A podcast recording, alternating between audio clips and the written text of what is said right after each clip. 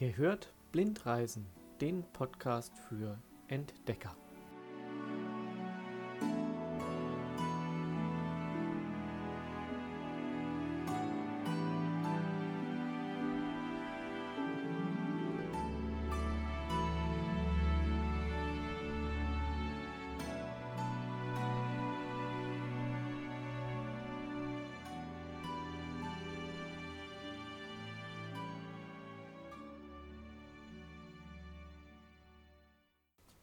Hallo, liebe Hörer und herzlich willkommen zu einer neuen Folge Blindreisen, der Podcast mit Marcel. Und wie ich beim letzten Mal in der letzten Woche schon angekündigt habe, heute gibt es die letzte Südafrika-Folge. Also das war ja wirklich eine lange Südafrika-Serie. Ich hoffe, sie war für euch interessant, weil ganz, ganz viele O-Töne zu hören waren. Heute wird das mal eher eine Folge ohne O-Töne, dafür aber wieder mit relativ vielen Zahlen, Fakten und Daten.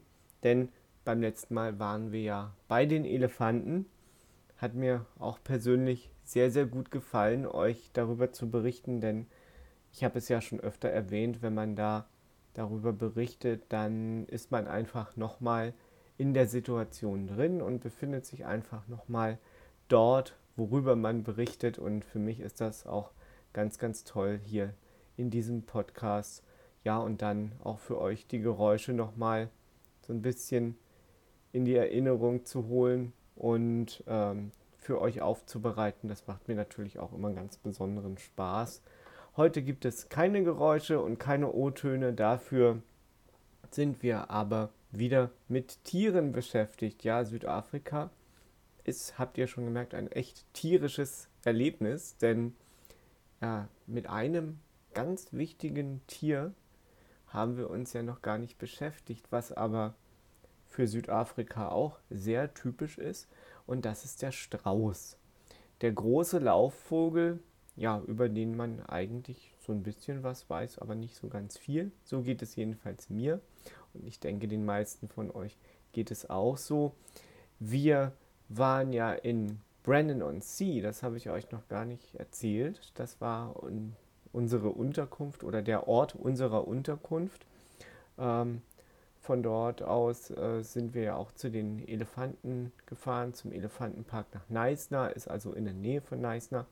Und von dort aus sind wir dann weitergefahren in die kleine Karoo und die kleine Karoo, das ist eine Halbwüste in Südafrika und da fährt man zuerst über einen Pass und ja, wenn man diesen Berg, diesen Pass überquert hat, fährt man runter in diese Halbwüste und das merkt man natürlich auch schon an der Vegetation und auch an der Temperatur, die dann natürlich merklich steigt. Also da ist es dann schon wirklich sehr, sehr, sehr warm.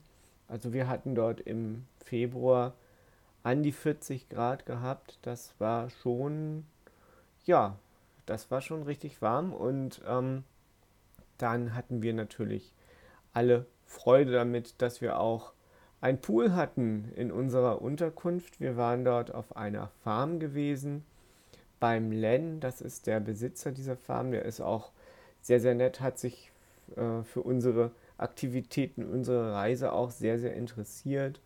Und ja, auf der Farm von Len gab es einen schönen Pool und da haben wir, weil Rosenmontag war, also nicht weil Rosenmontag war, aber äh, ja, das hat gerade irgendwie gut gepasst, den Rosenmontag im Pool zu verbringen. Jedenfalls den Nachmittag. Also ich verbinde das irgendwie Rosenmontag, Pool, Len ist gleich Halbwüste, Kavro. Ja, so ungefähr mache ich das immer. Ja, und ähm, wir hatten am ersten Abend beim Len die Möglichkeit, Straußensteak zu essen. Und Straußensteak, für alle die, die Fleisch mögen, ist was ganz, ganz Leckeres. Ein doch zartes Fleisch und es schmeckt sehr, sehr gut, also sehr, es ist recht, recht weiches Fleisch und ähm, ja, natürlich gut gewürzt muss Fleisch sein, aber äh, ich, ich finde, es hat einen sehr, sehr guten, angenehmen Geschmack und dazu gibt es natürlich dann äh, ja, verschiedenste Gemüsesorten oder man kann dazu dann auch Kartoffeln oder Reis essen, das ist eigentlich ganz egal. Passt eigentlich alles sehr, sehr gut. Und in der Nähe von dieser Unterkunft, von dieser Tabile Lodge heißt sie, gibt es eine Straußenfarm. Und die haben wir uns angeschaut, denn ja, so ein Strauß, das ist schon ein sehr, sehr interessantes Tier, ein großer Laufvogel, der etwa 100 Kilometer schnell laufen kann, also 100 km/h. Das ist schon beachtlich und die Strauße, die geben eigentlich keine Töne unbedingt von sich. Deswegen habe ich jetzt da auch keine Aufnahmen. Man hört das zwar, wenn ein Strauß so ein bisschen pickt, also die Möglichkeit hatten wir auch oder die Gelegenheit, das haben wir auch gehört und wahrgenommen. Aber auf der Straußenfarm, auf der wir waren, da haben wir eine deutschsprachige Guide, einen deutschsprachigen Guide gehabt. Ja, Guiden sagt man ja nicht. Ich weiß gar nicht, wie man das richtig gendert. Eine weibliche Führerin, so sagen wir es mal so.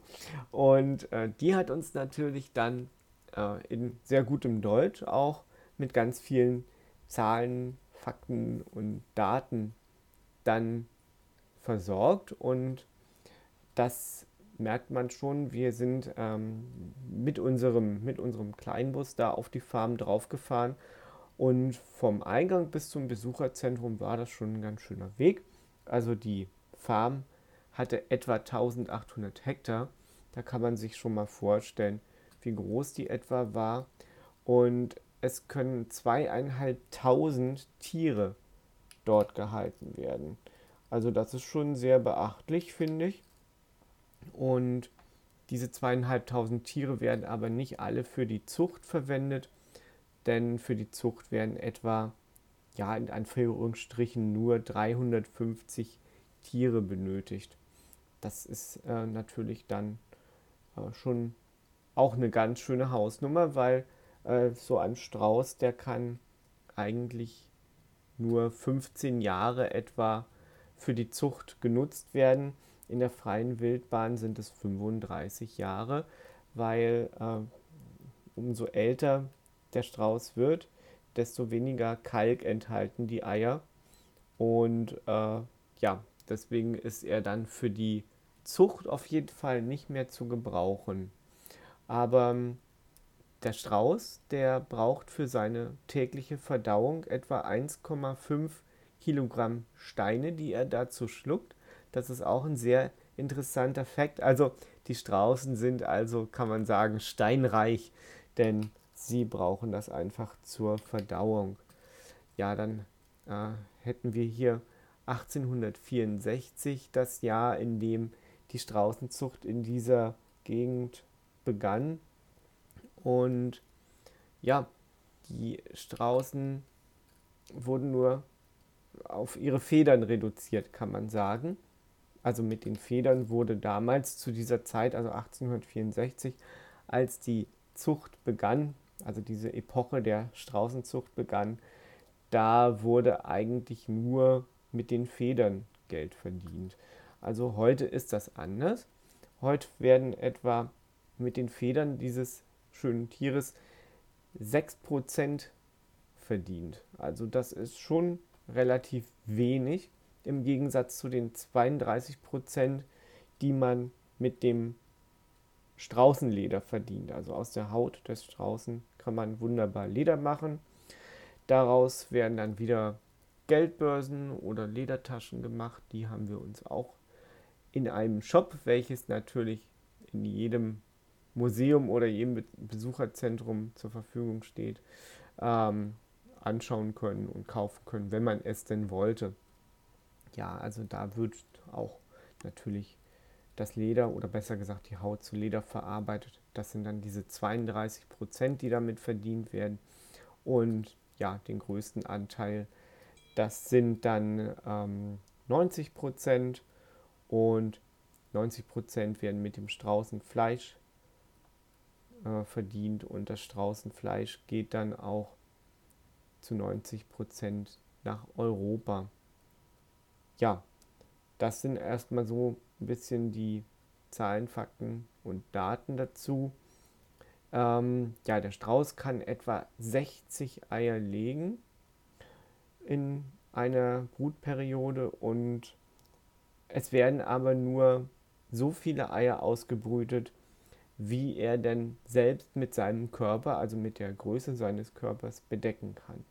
Also das ist schon sehr, sehr interessant, dass ähm, natürlich die Eier zur Ausbrütung oder zur Brut, das weiß ja jeder natürlich auch, Wärme braucht und er kann natürlich viel mehr legen, als er dann tatsächlich ausbrütet. Ja, und äh, in so ein Straußenei passen etwa, oder man kann aus einem Straußenei etwa zehn Spiegeleier machen. Könnte man machen. Also so viel Inhalt steckt da drin. Und wir haben es auch probiert. Ah, also wir haben jetzt keine Spiegeleier gebraten, aber wir haben mal ausprobiert, wie dick die Schale von diesen Straußeneiern ist. Das hat natürlich auch mit dem Kalkgehalt wiederum zu tun. Und man konnte sich dann äh, in diesem Besucherzentrum äh, auch auf die Eier draufstellen. Also da gab es dann ein, ähm, ja, etwa vier Eier, die da so ne ja, nebeneinander lagen oder immer zwei Eier und dann davor nochmal zwei Eier. Und äh, darauf konnte man sich dann stellen. Und äh, das war eigentlich schon ein sehr, sehr schönes Gefühl, dass man mal so ein bisschen äh, rausfinden konnte, wie hart die Eier dann eigentlich sind. Also dass die Eierschale besser gesagt, dass die nicht zerbricht. Und ähm, ja, das war ein schönes Erlebnis. Was auch ein schönes Erlebnis war, war sich auf den Strauß draufzusetzen. Ähm, ja, wenn man äh, bis zu 80 Kilo hat, dann kommt man in den Genuss. Und das war eigentlich bei den meisten unserer Reisegruppe der Fall. Ähm, und man muss sich das etwa so vorstellen, der Strauß wird ja auch zu, ja, für Straußenrennen genutzt. Also das heißt, dass ähm, der Strauß von einem Jockey geritten wird. Und ja, ich hatte ja gesagt, bis zu 100 Kilometer pro Stunde kann so ein Vogel laufen. Und ähm, ja, bei uns war es so, dass ein Strauß in eine, auf einen Platz geführt wurde, äh, und hm, der stand in so einem Holzgestell, also der war so ein bisschen von so einem Holzgestell umgeben. Und neben diesem Holzgestell stand so eine zweistufige Leiter. Äh, und da konnte man sich dann auf den Strauß draufsetzen. Und der Strauß bewegte sich dann so ganz leicht, weil er ja dachte, er müsste gleich loslaufen. Konnte er aber nicht, weil er, wie gesagt, in diesem in dieser kleinen Barriere da, in diesem kleinen Gestell stand. Und ja, da äh, konnte er nicht los, obwohl er denn wollte.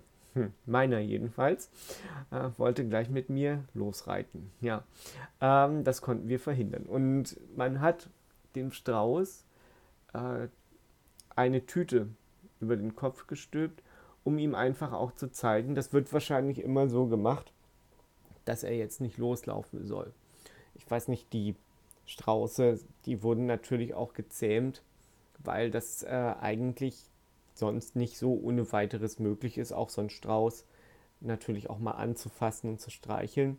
Und was auch sehr interessant war, war das Federkleid des Tieres. Das, der hat eigentlich so ganz weiche Federn. Das hätte ich mir so ganz anders vorgestellt. Aber unter den Federn da hatte jemand mal den Flügel von dem Strauß kurz angehoben. Da ähm, kann man eine ganz, ganz weiche Haut fühlen. Und diese Haut ist natürlich dann äh, ja ganz, ganz äh, gut zu verarbeiten für das Leder. Ja, das, ist, das sind auf jeden Fall mal so diese Daten und Fakten zu den Straußen. Aber ich habe euch ja gerade eben Blödsinn erzählt. Also ähm, das sind ja diese Verarbeitungsprozente waren jetzt gerade ein bisschen falsch, denn äh, 6% Federn, das stimmt, 32% Leder, das stimmt auch, aber diese 90%, ähm, die würde das ja gar nicht ergeben, aber ich hatte mir hier irgendwas Falsches notiert. Also es werden 90% des Fleisches werden äh, nach Europa exportiert. Und ähm, von den 6% und den 32% ähm, der Rest, den es da noch bis 100% ergibt, der äh, wird mit dem Fleisch dann verdient, damit wir auf die 100% kommen. Ja, da hatte ich mir hier irgendwas kurz mal falsch notiert oder das besser gesagt in falschen Zusammenhang gebracht. Ja, das äh, sind eigentlich so ähm, schon ein kleiner Ausflug zu den Straußen. Dann hätten wir die auch auf dem Portfolio gehabt in dem Podcast und ja, wir hatten dann noch zum Abschluss unserer Reise die Möglichkeit, in ein Weingebiet zu fahren. Und dieses Weingebiet, das liegt dann schon wieder gar nicht so weit weg von Kapstadt. Da hatten wir auch eine schöne Unterkunft auf einem Weingut. Und da haben wir natürlich auch ein Weintasting gemacht, eine schöne Weinprobe. Und ähm, die Besitzer waren da auch ganz stolz auf ihr Weingut, denn das Weingut ähm, lag im Familienbesitz und das war schon sehr, sehr interessant, auch wie dort der Wein hergestellt wurde. Äh, hätte ich jetzt auch noch Aufnahmen, aber das sprengt dann auch alles so ein bisschen den Rahmen. Und ja, zurück ging es dann äh, von Kapstadt über Johannesburg nach Istanbul. Da haben sich dann unsere Wege natürlich also in Kapstadt schon getrennt und jeder ist dann wieder äh, nach Hause geflogen. Also seine, die, die meisten waren ja, oder viele waren ja aus München, die sind dann zusammengeflogen und ich bin dann auch alleine geflogen nach Wien wieder von äh, Kapstadt aus über Johannesburg und Istanbul. Das war äh, dann auch noch ein Flug, der ja relativ gut verlief, ohne große Zwischenfälle, ist natürlich auch wieder eine sehr weite Strecke. Und wenn man dann zwei Zwischenlandungen hat, ähm, ja, ist das dann auch relativ anstrengend, aber ja, ich bin das ja gewöhnt und da ist das nicht so ein großes Problem. Ja, damit würde ich sagen, verabschieden wir uns heute von Südafrika. Und ihr dürft schon gespannt sein, was denn nächste Woche auf euch wartet, welches Gebiet unserer schönen Welt und Erde denn nächste Woche hier im Podcast Blindreisen mit Marcel auf euch wartet.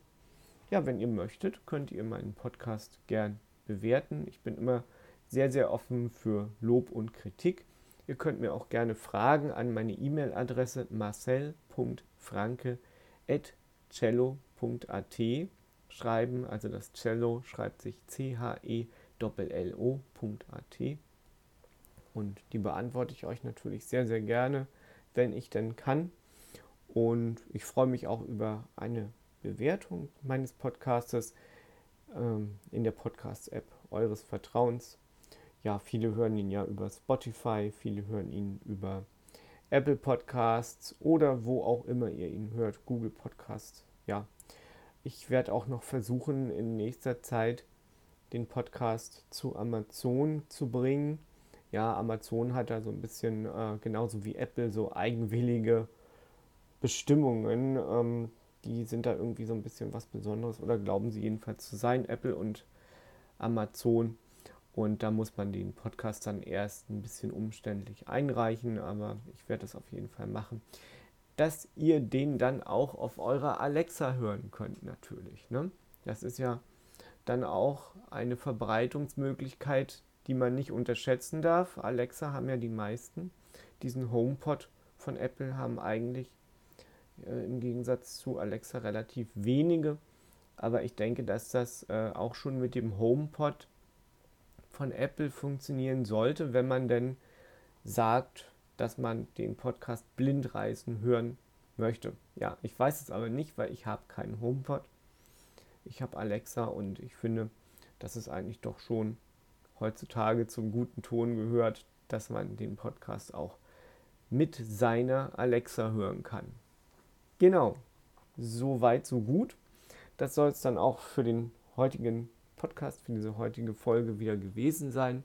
Ich freue mich schon für euch wieder ganz, ganz viele weitere interessante Episoden aufnehmen zu dürfen und in nächster Zeit geht es dann höchstwahrscheinlich nach Asien, würde ich sagen. Und zwar, wenn man genauer sein möchte, nach Südostasien. Ähm, ja, haben meine Frau und ich auch schon hinreichend bereist, obwohl man auch sagen muss, dass es da eigentlich gar keine Grenzen gibt. Also ähm, ich könnte irgendwie jedes Jahr nach Südostasien fliegen, denn da gibt es immer so viel zu entdecken. Ähm, ja, für alle diejenigen, die sich jetzt fragen, ja, was liegt denn da eigentlich da unten? Ist ja weit weg, kann man ja auch nicht von jedem verlangen, dass er das auch so richtig weiß gleich. Also wir werden uns dann so mit Thailand, Malaysia und Singapur beschäftigen. Ähm, ja, in Thailand waren wir dreimal, in Malaysia waren wir einmal, in Singapur waren wir auch einmal. Genau. Und ähm, dann wird es auch noch mal nach Indien gehen. Also ich hatte ja schon Indien-Folgen. Da habe ich euch so ein bisschen über die Inder erzählt und ähm, ja, ihre, ihr Leben, also so wie man in Indien halt lebt. Und ähm, ja, auch so ein bisschen versucht, euch die Götter nahe zu bringen, was mir aber auch eigentlich mehr schlecht als recht gelingt, weil ähm, einfach dieser Hinduismus äh, so ja, vielfältig ist, dass wir den ähm, ja, gar nicht verstehen, würde ich sagen. Oder relativ wenig. Also selbst die Menschen, die aus Europa in Indien leben, also aus Europa stammen und in Indien leben, haben da oftmals relativ große Schwierigkeiten damit. Und von daher ist es dann gar nicht so schlecht, wenn ich das nicht alles weiß. Also da habe ich ja auch schon im Podcast so ein paar Fakten für euch zusammengenommen äh, und zusammengestellt und auch so ein bisschen, ähm, wie mein Empfinden ist, ähm, ja, wie das Leben in Indien so geht, was, was ich schon so erlebt hat. Aber ja, jetzt möchte ich dann auch in Indien auch noch mal so ein bisschen mehr ähm, auf die Reise eingehen. Also da kommen dann auch noch ein paar Indien-Folgen mit richtigen Reiseberichten dann auch. Ja, ihr könnt euch ja auch noch erinnern, vom Taj Mahal gehört zu haben. Ich werde dann auf meiner äh, Indien, in meiner Indien-Serie gar nicht mehr so viel auf das Taj Mahal eingehen. Einfach äh, weil ich da schon eine Folge direkt drüber gemacht habe.